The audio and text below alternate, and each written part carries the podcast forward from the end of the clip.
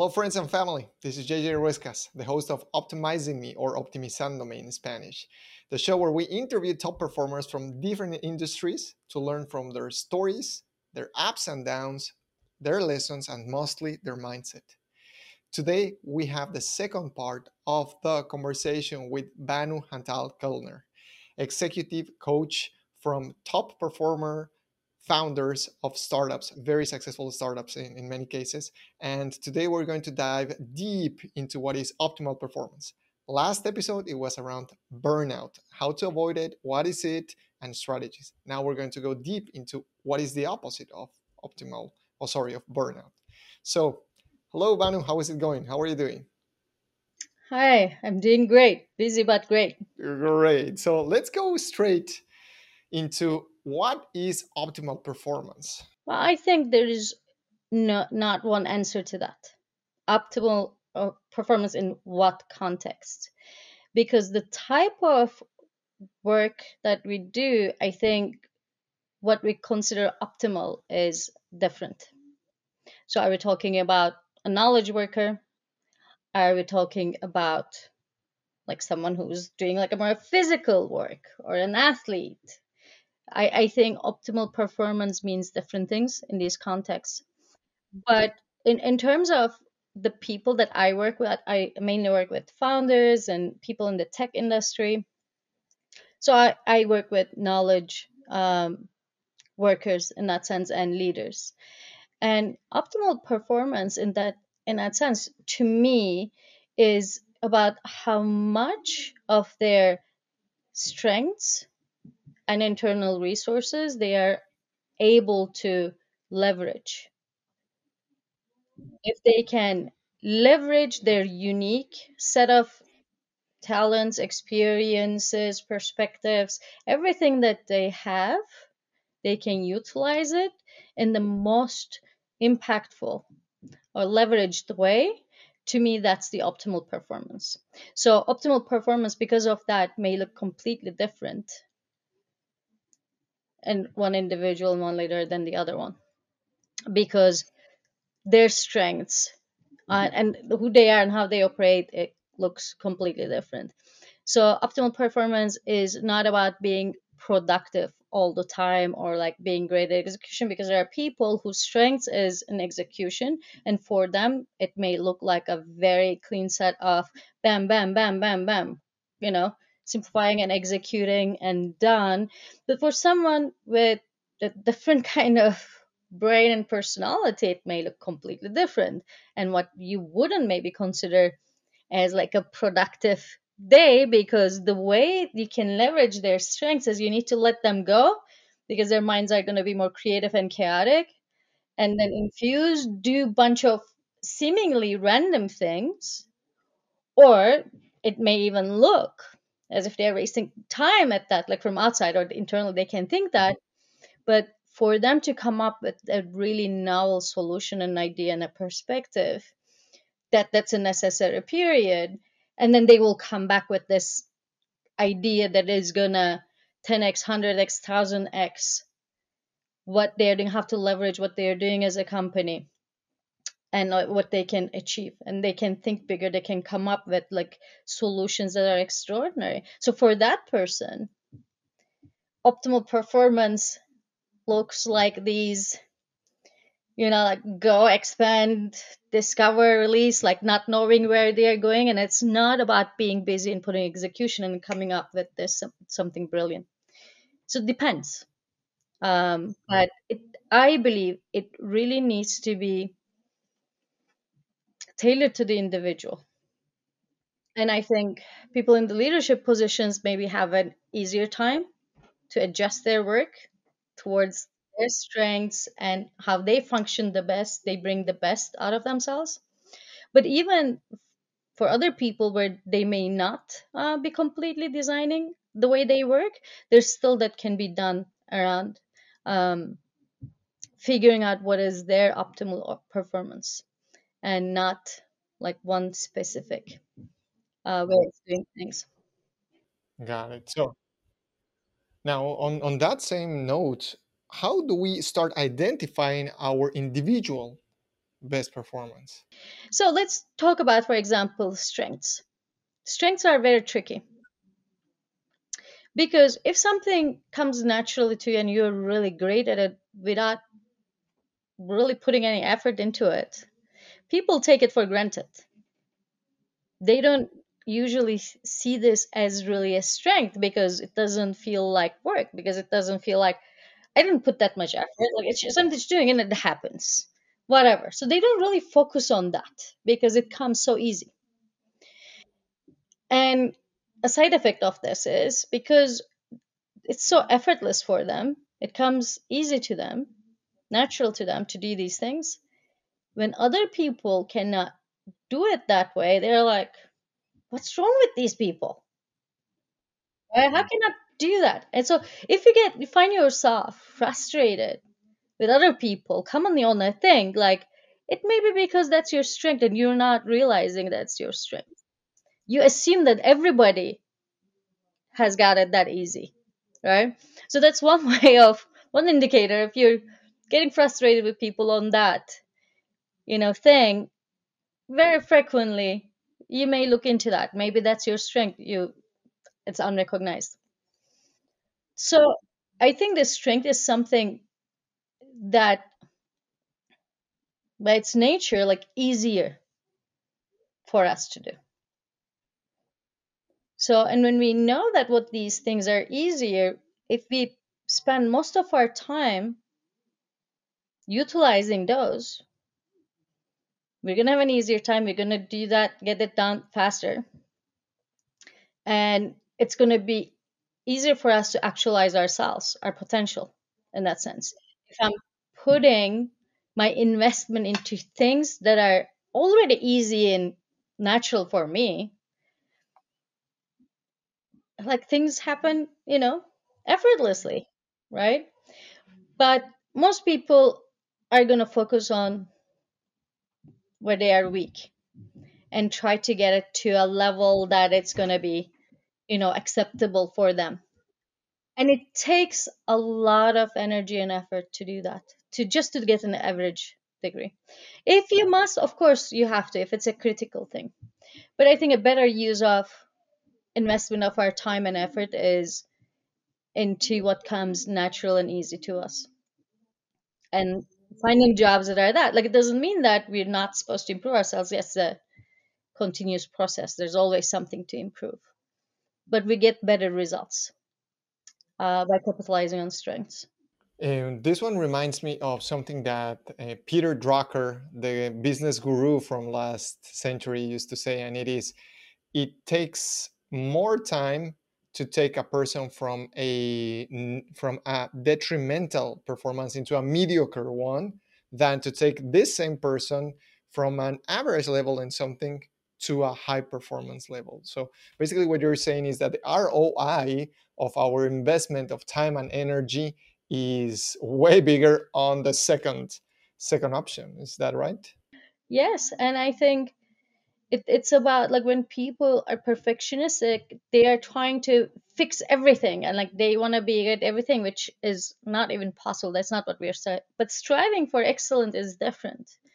So you find what you're already good at it comes natural to you and you get excellent at it. You build on it.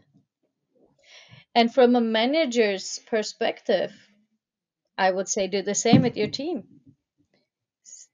Invest more time and focus most on your best performing team members, not the, you know, worst performing team members.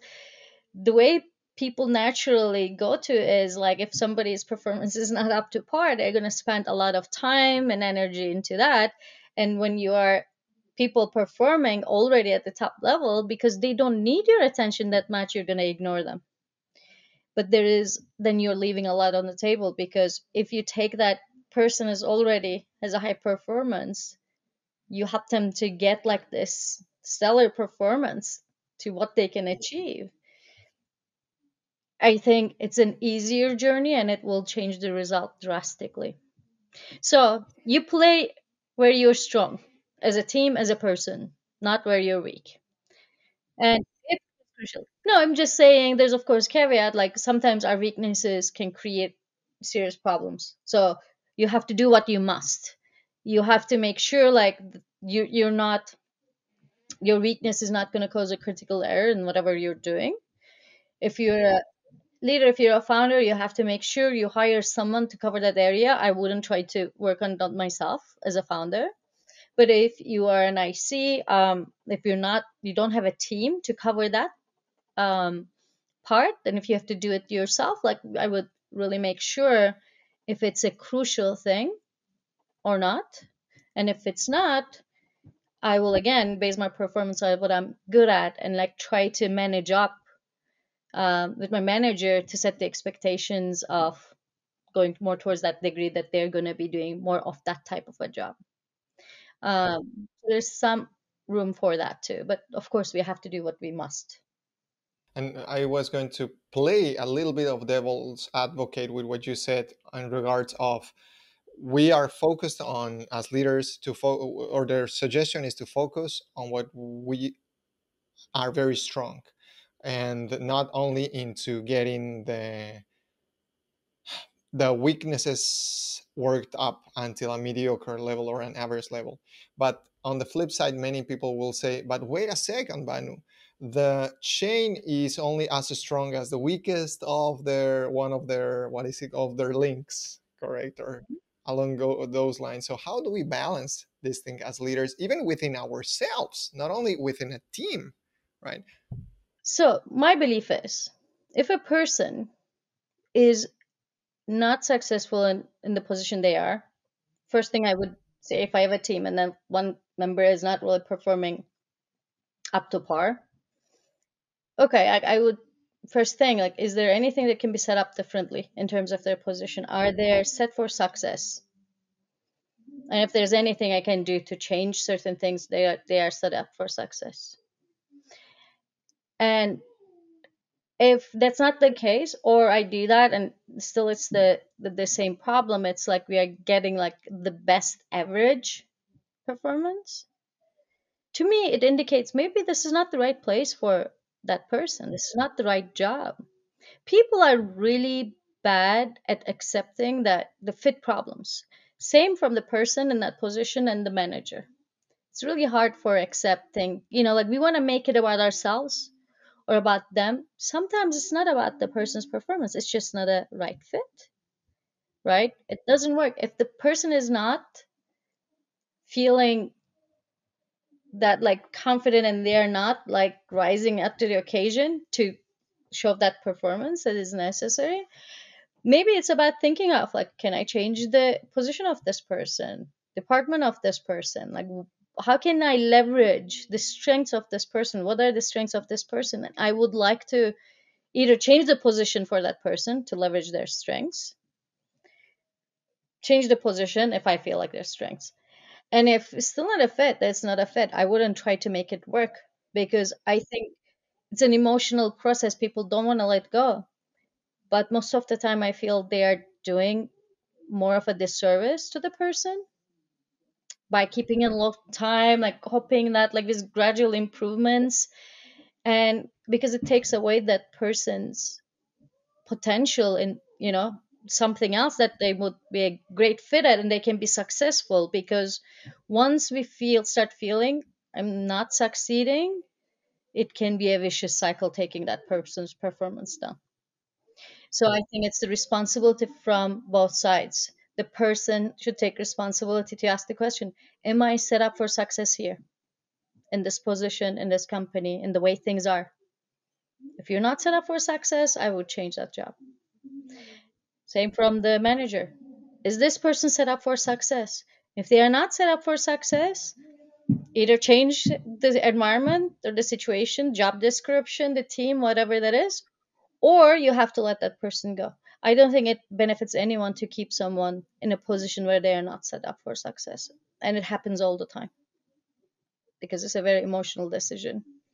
And people feel like I'm doing a bad thing if I quit or if I let someone go. Um, it's like being in a romantic relationship too long, even you know, like, you know, in the first six months, ah, this is not going to work out. And then you're together three more years. Who are you doing service to, right? It it makes everyone miserable. It's gonna end at the end anyway. So it's like don't elongate the, you know. Then they they go and then find other partners and they're really happy.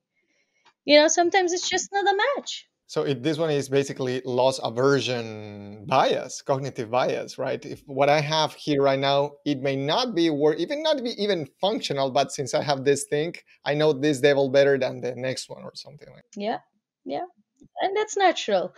But I think high performing teams become high performing by like making sure that everybody is set up for success, so we can pull each other up, and that's naturally happening but not like if there is like as you're saying the weakest link there is a huge gap there then it's gonna take the whole team you know down that they're definitely and it has cultural effects and stuff like that. And for that person it's horrible to feel like the weakest link in a team right? And then your confidence starts lowering and then it lowers your performance even more you're better off where you feel like you can thrive. And then the question is, can I thrive here or not? Challenges are okay, not, and you're not going to be perfect at everything, right? Figuring out the gaps are okay, but I think there needs to be a sense of okay, like I'm set up for success. I can learn. I can, you know, I can work. I can figure it out. I have the resources to do so, and I'll go for it. Is the mindset. Now let, us go back to to optimal performance, individual optimal performance. So we narrowed this down to knowledge workers optimal performance, which, like you said, optimal performance does not mean productivity. So what are eh, if we talked about the context now i would like to ask what are other factors that you see in common high performance and when i mean high it's funny because this is optimal performance right and uh, what are other internal and external factors that you see as common denominators? Yeah. before i get to that i want to touch on even the word productivity. What does it even mean? What is productivity? To produce something. Produce what? Something that you're supposed to produce right? Yeah. Productivity is usually indicates number right? Produce lots of things. If I produce lots of things, then it means that I'm productive. And productivity is good. I think we, we inherited this from the industrial era. If you're running a factory, you produce 100 today, tomorrow 200. 200 is better than 100. 1000 is better than 200, right? Million is better than a thousand. It's a number game. It's obvious. The more productive my factory is, the better are my business outcomes. So you take that and put in a knowledge worker. What are you producing as a knowledge worker on a daily basis? The number of quantified. Of quantified what? Because the majority of the knowledge workers are hired to solve problems. In this case, problems number of problems solved? Now that makes no sense. So yeah. So this is not about quantity anymore. We need to look at the quality. But if i whatever i measure is gonna grow right? If i'm measuring people up against their productivity whatever that means is it the number of meetings? Is it like how much busy i said? I'm like what is that? Like i don't know is it how many lines of code you write? Like, how do I evaluate a knowledge worker's performance based on their productivity number of things that they produced? So that's why I don't like to talk about productivity in this context. What would be right? what would be a better word for instead of productivity? So I like the performance, right? The quality of it to me is And it's different for the different positions, right?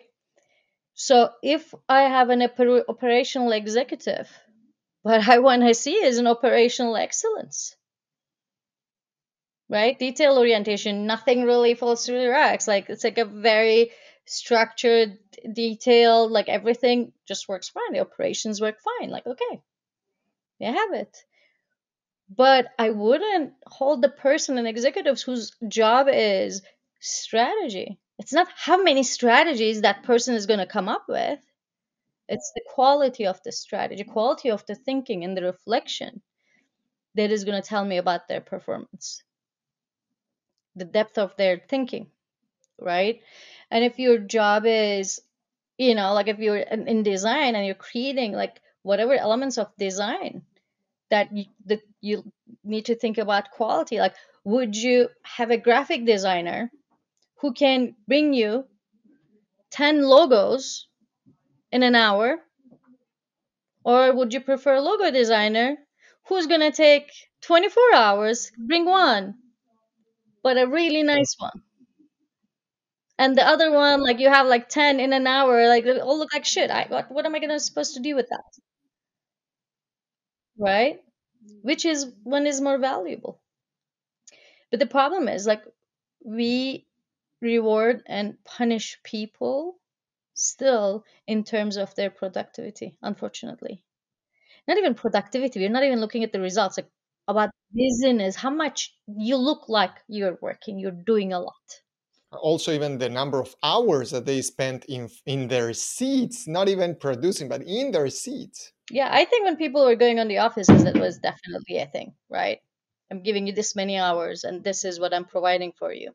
And I think when remote work has started, it shifted a little bit more. Like I, I don't care how many, like I don't know what you're doing at home. Like I, I care about the results you're bringing me, right? Who cares how many hours?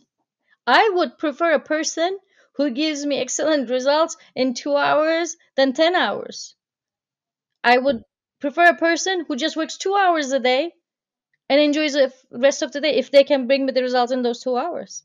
But most managers cannot accept that. They will feel really upset if they knew the person is only working for two hours, even if they have excellent results.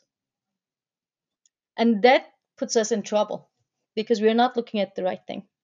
And that lowers everybody's performance. Why? Because then I need to start doing things in a way, like regardless of the quality, I will be rewarded by doing more, not higher quality. So I'm to always produce less quality, even if I could do it lower quality, because if I take my time to produce something higher quality, I'm to, I feel like I'm to be punished. I'm not to look like I'm doing a good job. So this is something that we need to in, in general change our like mindset about what a performance means for a knowledge worker because yeah we still approach it as an industrial age and and even our management practices are based on that so if I'm a factory manager, if I have this more like strict command and control type of relationship, I'm a little bit more intimidating. It worked. And the rewards and punishments, they worked. Because if you trigger fight or flight system in your workers, physically you're going to have more energy because you're in a fight or flight mode. Like all resources of your body now is sent to your muscles. So you're going to work longer hours. You're going to look faster. And when we're in that zone, we don't feel pain.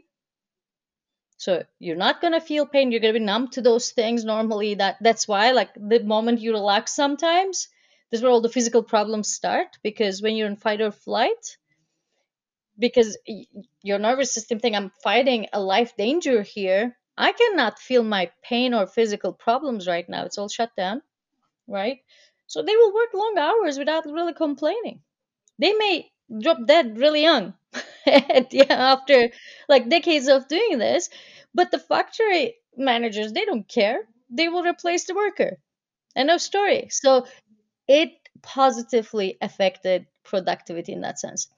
And also, in this phase like people make a lot of mistakes because the thinking is really narrowed down attention is only narrowed on the source of threat so we are not we cannot pay attention to everything else just the source of threat but in a factory if you're doing a manual job or you're doing it all the time like i don't need your thinking brain. It's automatic. It's like driving a car after a while. You know you can use your mind for other things while driving a car because it's automatic at this point. So for factory worker they're doing something automatic. I don't really need your sophisticated parts of your brain your prefrontal cortex to be working right? So it, it's fine. It worked. Great now knowledge worker they feel threatened. They are in fight or flight mode.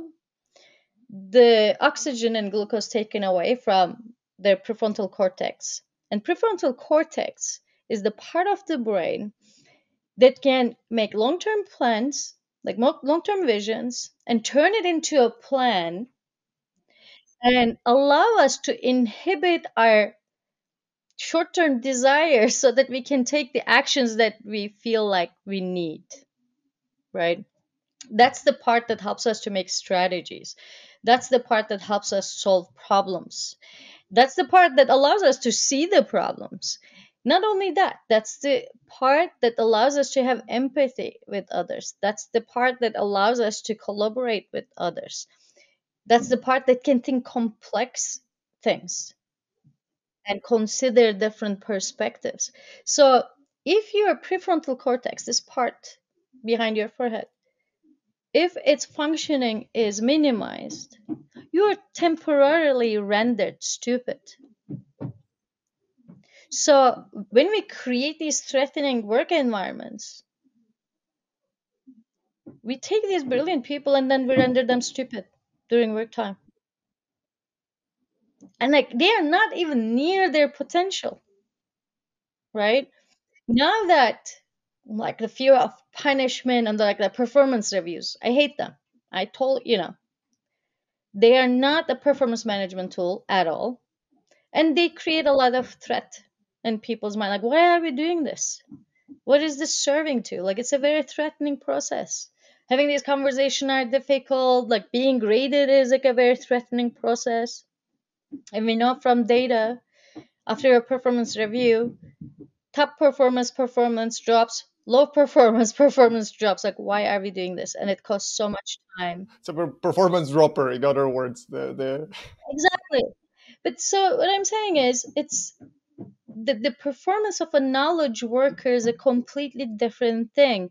And we are still uses these antiquated systems from the industrial era. There is no culture that developed for knowledge workers get. The workplace is definitely a performance squisher for a knowledge worker because people don't understand how to get the best out of a knowledge worker. And it's definitely not the hustle culture. Hustle culture is not you know there's times and places for hustle don't get me wrong especially when you're in a passionate state that's that's when it is at its best. But i think we need to create a new science and the art. I think we have more science developing but it's not used in practice. There's a gap between the academia and like what we know from science and the practices in the real world. Like maybe bridge that but also develop an art of managing the performance of a knowledge worker because the current system is totally mismatching to the needs of knowledge workers and the performance we need this is a systemic problem in other words that we carried over a past metrics into a completely different environment that uses completely different resources and has different demands therefore hmm. so let's go back to the question that i asked um, at the beginning which was what are some factors that you've seen as like common denominators in high performers? How are they behaving physiologically? How are they behaving emotionally or even mentally? What about the context? I think one key factor is like how well you regulate yourself is extremely important. So what do i mean by regulation let's say something happened and you got upset right? And then your whole physiology is going to change your mental state is going to change everything you know the emotions the thoughts like the content of it is you're going to be like right there, place right? And it's okay we are human and we want that to happen. It's okay for it to happen. A person who can regulate well will go through that and come back to the baseline, regulate themselves back, and like whatever, take that lesson and learning from that or whatever needs to be taken care of from that experience. And then when you are back to the baseline, now you can deal with it as an issue that it really is, and then you can deal with it, right? And they take actions towards it. But the person who cannot regulate themselves, they may stay in that state for over long periods of time. I get upset. I obsess about it all day. I go to mm-hmm. home. I think about it. I wake up. I think about it. I'm resenting that person that leads into the next day. So I cannot come back to the baseline to deal with the with the core of the issue. So the high performance are not the people who are not getting affected by things. They get affected by things. They felt threatened. They feel angry, or like they go through these things as well. They are able to come back to the baseline. So is this some sort of emotional resiliency muscle? Yes, and it's not just emotional. It's, it's a psychophysiological resiliency because if your physiology is not coming back to the baseline, your mind cannot come back to the baseline. There's no separation such that um, that the physiological state determines the portfolio of mental states you can have. And some people are naturally like developed it through childhood. Maybe they've seen models, they, you know, learned it, they, they have it naturally. And some people didn't have it naturally and they had to develop it. And I think that's one key factor. And, you know, like they, because of that, they can come back to that baseline psychophysiological. They can move on and get things going and solve problems rather than getting stuck in the problem. So I think it's a very important skill for a knowledge worker. Another, um, I think, thing in a high performance in the knowledge worker sense is the mental flexibility. People who are very rigid and s- get stuck um, in there and they cannot um, think around different perspectives and possibilities are going to have a harder time to deal with the demands of a very fast changed environment which we all live in. And especially in tech especially in the startup world. Uh, it, it's a very key important skill um, of a high performance the mental flexibility that they have. Um, another one is like as i said really finding what you're really good at like leveraging that and you know striving for excellency without falling into the trap of perfectionism because perfectionism lowers performance. Striving for excellence increases performance. Striving for excellence is not about being perfect not about not making mistakes. So when you're striving for excellence you see the the road going towards excellence is like a bunch of failure and they're all okay because you're you know by breaking things making mistakes i'm learning i'm getting there. Perfectionism is every time you make a mistake it's like the violation of like i'm not worthy right? I need to be perfect to be worthy. So they work in a very opposite way. So the common thing i see is like in a high performance they have a strive for excellence yet a lot of room for mistakes and they would go and try and break things and move on and then you know make use of that. Whereas perfectionists have a harder time to actualize their potential. It's it's interesting because it is around the mental rigidity in other words or mental flexibility like you mentioned. Um, a few weeks ago we interviewed wes Kao from from maven and she was talking about holding strong opinions loosely held right? And i said that was that was key because you can still have your opinions nevertheless do not get too dogmatic or attached to these ones to the point that your mental um, flexibility gets hampered. I agree 100% because it's like a working hypothesis. You have to have a hypothesis a story to navigate life right You cannot, like, mental flexibility does not mean don't believe in anything, don't say anything, right? It's not about that. It's when you are there, you need to have conviction, but you need to be quick when you see it doesn't work to change it. If it's not taking you to where you want to go, eh, maybe the story the story that you believe in is not helping you. I would question it. And I would be open minded. Like if the environment gives me signals that this may be harmful, this may be not useful, then I should be ready to critically think about it and find better ones that works. Um, it's it's kind of being like a scientist. A good scientist will test stuff. They will come with an hypothesis and they will test it, but they will not be religiously like connected to that hypothesis spend all their lives trying to prove something and they are never getting the results. Like, what's the point of that? A scientist will look at it and then pay attention to those things. Maybe that random stuff that comes up, right? Like, there's a lot of things like when they were experimenting with completely something else, like what they were doing um, glue and it was a failed attempt. The glue was not really sticking well enough, right? And there was this person who had an amazing mental flexibility where most people would see it as like oh i failed at making this glue. This is shitty this doesn't stick. He looked at it and said oh what can i use this for? This is interesting. And turned it into post-it notes.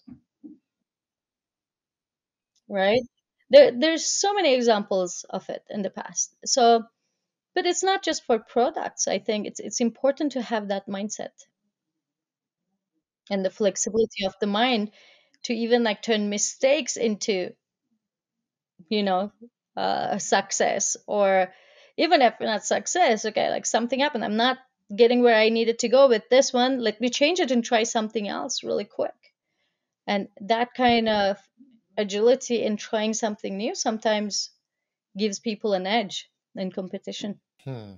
Which sounds very tied to also receiving feedback openly. if you have a easy time with the idea of mistake and not being perfect so eh, feedback becomes much easier to digest right the perfectionism is also makes it really hard because if you're giving me a feedback that i don't like that means that i'm not perfect then i'm not worthy is is very hard for a lot of people like that takes um, a lot of internal resources and make the person a bit more defensive towards taking the feedback because they feel like it's, it's a criticism. The way i see feedback is like it's like sonar. You do something and then you send it into the world. And in, in sonar for example you send the sound waves. If it hits that wall for example it'll come back to me telling me there's a wall there right? So i can place a wall over there by the, the sonar feedback that i get right? And feedback is like that too. It doesn't mean like ideal leadership for example 360s and i always tell my clients we are not looking for truth here. There's no truth with capital t about your performance. It's what you do intersecting with how they see the world how they perceive it right? That's sonar you send it what you get out of it from that person. That's why one person will rate you really highly and it will you know like you see all these things right? This is the same person. How come that person sees it so highly and then the other person thinks that that's something that should be changed? So what is the truth? None. It's not about that. It's not about me as a person and what i do being good or bad it gives me information. When you send this wave to this person this gets gives me this feedback. So it gives me more information about the person than my behavior. So i understand the intersection. So i understand what my landscape is. So the feedback can be seen as like the sonar that lets me know the environment i'm in and the players in the environment and through changing my behavior i can change my outcomes so when you see it in that way and not take it personally it's understanding it's just like the intersection of the person receiving the feedback and the person giving the feedback, then you you don't personalize and it's easier to fix if there is a problem. Or maybe it's a positive feedback, right? It's like, oh, I'm getting positive feedback. Then the question is, how do I double down on this? That's to me, that's the opportunity. That's that's where I want to really focus on. Yeah, and some, something that I tell myself and I have been sharing more is one of my belief system is success is feedback with makeup and failure is feedback without makeup. So either way, it is information. it is. And again, I think these are all stories. I really believe everything we think is a story as humans. The stories are the way we navigate the world. What success is a story? That you you con- you define success, right? Or our culture defines success. It's a story. Your story of success may be different than mine. What I call failure may be completely different than yours, right? And may not match. So there's no inherent truth in these things. These are the stories that we tell ourselves about success, about failure, and about things. So, and if we are careful about the stories we are telling ourselves, especially about around the feedback, we may have much easier time, right? If feedback is given, and for especially for managers, as a matter of fact, at all times in real time and there's no separation good bad this that i think people will get used to just like it's a part of the process. Right? And i think the way we we approach feedback should change as well. It can be done much better and then the way we are doing it is like oh like i don't give feedback to the person unless there is something that really frustrates me and of course then feedback is threatening because every time it happens it means that you're not happy with me right then i i develop a relationship to that right and whereas you never notice everything great i do I, I, you know what what uh, what I think about it? It's when I was a kid and something I did something air quote wrong, right? Then therefore we needed to have a conversation, correct? So the word conversation to me meant negative feedback. Yeah. that was yeah. clear. So, but if it's like people need feedback on a consistent basis. And feedback is not as simple as good job, bad job, this and that, or you know, and it, it's important to develop a performance management or feedback system that is consistent in real time, frequent, not quarterly, biannually, worst yearly performance review. That's not feedback. To me, it's I don't know what it is, but that that's um, not feedback that is helpful for us to change behavior and it's exposing people to a lot of bias and it because of it's a very biased process because the human brain cannot really condense six months of information about a mm-hmm. person in an unbiased way and give an unbiased feedback that's just not impossible for anyone so we have to accept that. And then when you have the bias and then the mismatch between the receiver and the giver, then there's a lot of triggers of the feedback being fair or not. And then when you trigger the sense of being unfair, then you are triggering the safety system of the brain. You're like creating a threatening environment in the brain.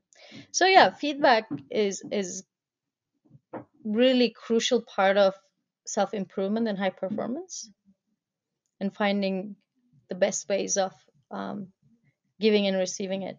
Another point of it, I think we need to change the system in a way that we are not giving feedback, we are asked for feedback. So the I think responsible party should change and like the person should be actively asking for feedback and specific feedback. And if we can create a culture um, like that, then people have more openness because they will be the asking for feedback. And we have to figure out how to model that and how to create it as a process. Um, but I think in that in those cases, I've seen it working much, much better. So, question now, and, and and I know that the audience the audience has this in in the in the minds, and it is how do we overcome perfectionism? that is one of the questions. Oh, that that's a that's a difficult one um, to answer in a simple way because it, it's very it's very deep. I think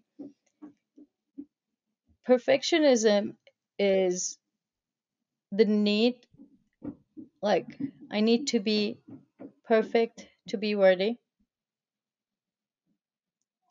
And I'm never perfect. Therefore I'm unworthy. One mm-hmm. day maybe I'll be worthy. Right? And the only real way I found out of this is to go through that internal journey to find the worth now here. Like you don't need success to be worthy. You don't need anything to be you're already worthy. And everybody else is as well. And this is something that my clients struggle with a lot because they are in a subculture where exceptionalism is so powerful. You have to be exceptional to be worthy. And because that's the message they got from where they were. So because in you know, Silicon Valley, San Francisco Bay Area, you have people from all over the world. And these are really brilliant really successful when they are young and they are known in their communities as being exceptional. They were exceptional maybe because of their iq they were a successful student they started maybe a business really early so they were like exceptional in in the environment they were in. Then what happens? They come here they're in a circle with all the other exceptional people from all over the world as exceptional as they are, all of a sudden they are average. How do you deal with that? If your sense of worth depends on being exceptional, all of a sudden you're not worthy anymore. And this happens a lot to like the Ivy League kind of schools. Um, in my country, I went to university that it was the number one university, and exactly the same thing happened all over the country. You're, you know, only top of the top is selected to go to the school and all these kids who felt really exceptional and successful coming there all of a sudden all your friends are as smart as you as good students as you are all of a sudden you're average. And the depression levels were like super high. And then i read also studies in for example harvard. It's a very common problem right? Harvard students are much more uh, depressed than maybe like a college or university that is more of an average. They don't have as much problems. And that that's one of the things like what do we tie our worth to is crucial because when we lose it, then you have a problem. You see it among models. They feel like their worth is with their beauty. And they come and like start a modeling car- career all of a sudden, everybody is skinny and tall and pretty. And there's going to be always people prettier than you, right? Skinnier than you and stuff like that. And, or like smarter than you, more successful. There's always that. So, as long as we have an equation, my worth depends on this, it's always a game to lose.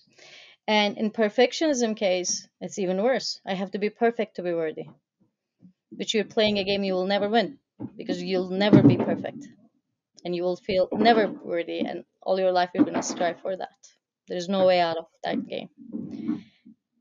But if you find it, you know, change your belief system. It's like, no, I'm already worthy.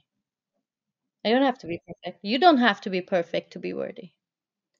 You're a human being reflection of like many different things of your ancestors dnas and the environment you grew up in like whatever happened it's like a complex concoction that made you you.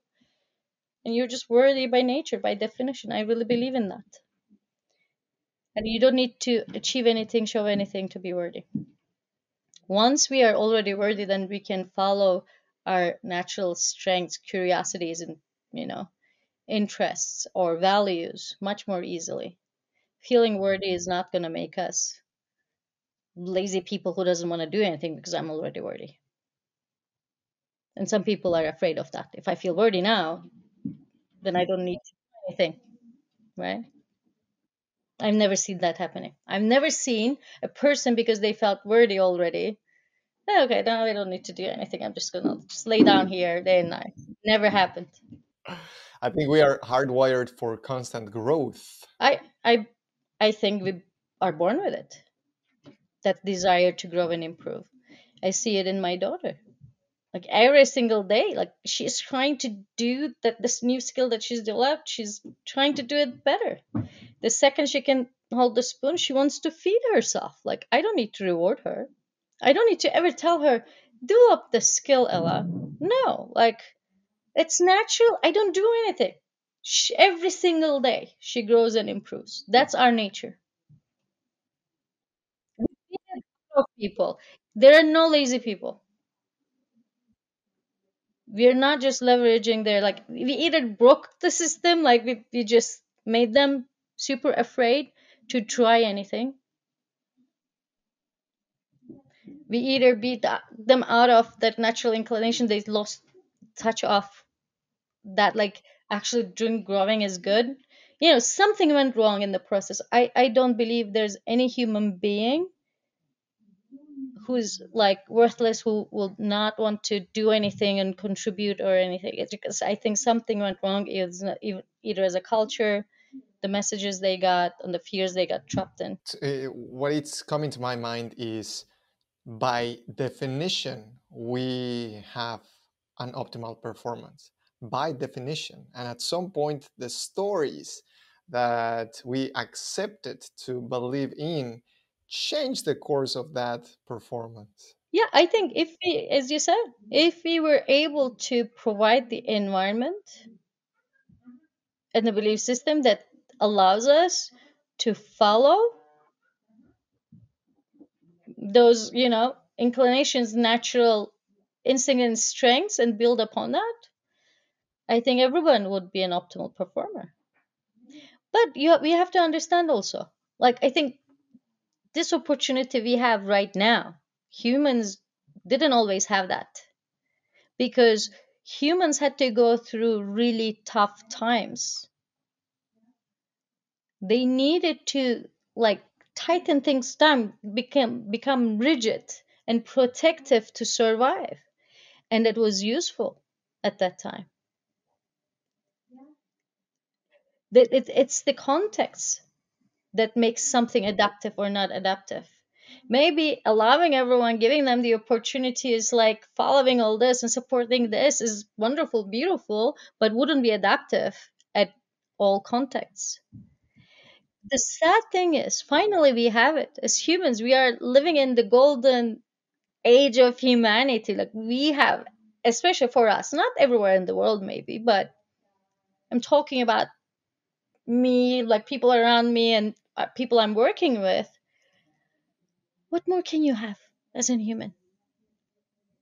Your life is not in danger even financially like they don't yeah like they may if they lose their job yeah they can go find another job. Never they're not worried about being on the street. You don't have to worry about a roof like worst case scenario you can go to your parents house like there is some solution like you will never be hungry on the street at this and that or jobless or whatever. There's no real risks associated with our lives. Right? How many humans in the history of humanity were able to go through a period like period like this? So if we cannot leverage our potential now that uniqueness of the people. And it's such a waste. Like th- this is finally we have this time and era and not only we have it we would get so much out of our people if we approach it this way. And almost like giving them the the sun the water like the fertilizer everything they need whatever type of tree they are like they can just like blossom and give the fruits and contribute to the society at the best fruits that they can. If it's a orange tree it's an orange tree. If it's an apple tree it's a, i'm not mm. gonna try to force an apple from an orange tree right? Where do i plant them is the kind of it's like i think leader's job is almost like being a gardener and create a biodynamic environment you know and you know the biodynamic you see these like wineries you plant these kind of flowers because it attracts the bees pollens these plants so you don't need like pesticides and stuff like that so there's definitely a lot to play with there um, in terms of seeing humans with as in, in terms of tremendous potential and then human flourishing is different than managing productivity. Wow. Okay, this, this is a deep conversation. We we started with optimal per- performance and we ended up in human flourishing so far. Yeah, eh, because I think for for performance in in our sense and especially when you're thinking about technology, I think it's a form of flourishing, right? humanity like going to the edge of something it's not like producing something expected it's like creating new things creating new products you're changing the world at all times intentionally or unintentionally. And i, I really believe miserable leaders create miserable futures futures. And if you put yourself as a leader as a place that where you can flourish it's easier to create organization that is set for allowing its member to flourish. And then you're going to create products and services i think there's going to be more expensive and help maybe humanity to flourish. Okay this this is uh, this episode i know is going to let me thinking for so long so i'm very grateful for that Banu. so just to finalize what are well again where can we find you on the internet? You can go to my website leaderspsychologist.com um, and I'm on LinkedIn, Banu Hantal Kellner, or you can reach out to me at Twitter. Um, my handle is at, at Coach Banu. At Coach Banu. Perfect. We're going to set this up. What are lasting thoughts that you will give to the audience? And I want to end up last, like we did last time, with a question. So you can type whether the, the, the, the answer to the question, which is going to be another question, or the message. It's up to you. But the, the question that I wanted to ask you is what is it something that you can encourage people to ask themselves so that they can start optimizing, getting uh, improved performance, in other words, flourishing? Well, in terms of performance, I think something everybody should ask ask themselves to get out of that mindset of like hours and this and that, like and I, I feel like people create more a lot of unnecessary work for themselves and they lower their performance. One great question to ask is how do I make this easier, not harder? Because we value with the Puritan values, it's like hard work. If I don't suffer for it, that doesn't mean anything, right? That's why we don't use our strengths enough because it doesn't require hard work. It's easy for me, therefore it's it's not worthy, right? So to get out of that mindset is about I would ask the question, how would I make if I'm a job, if an IC, how do I make this job easier for me? How do I make turn this process in easier way? How do I make my product easier to use? How do I create a product that is easy for me to build and easy for people to use? Like there's always, I think, great things to gain from that practice of asking the question, how do I make it easier? Thank you so much, Banu. This conversation was amazing. And I know that we will have to keep having these kind of conversations on, on, on different topics because we could go deeper and deeper in many of these ones. Before I, I, I forget, is there anything last thing before you would like to say to the audience before we end up? Well, I think last thing I want to say that self compassion is so important for everyone to develop and we do every day what we can and it's okay. You know and i think we are just like sometimes too goal oriented like how do i optimize myself? How do i be the best? Like yeah like my business is built on that. I really believe in you know like constant natural organic improvement is wonderful because that's our nature. But not when it's compulsive. Not if you feel like that's what's you're gonna be you're okay you do what you can today tomorrow. You do your best and that's all you can do at any given time. And it's okay. You're good. You know just say like don't don't like there's not much uh, uh, you know let, let that go and i can enjoy the ride and do what you can. That's it. I, I think we are overcomplicating the growth and improvement you know part. Uh-huh. do your best each day and every day that's it Nice. Thank you so much, Banu. I really, really mm-hmm. appreciate the time that you have had today for. Thank you. So, if you guys enjoyed this conversation with Banu Hantal Kellner, give it a thumbs up and subscribe to receive notifications for upcoming interviews. That's all for today. Keep learning, keep optimizing, and I'll see you soon.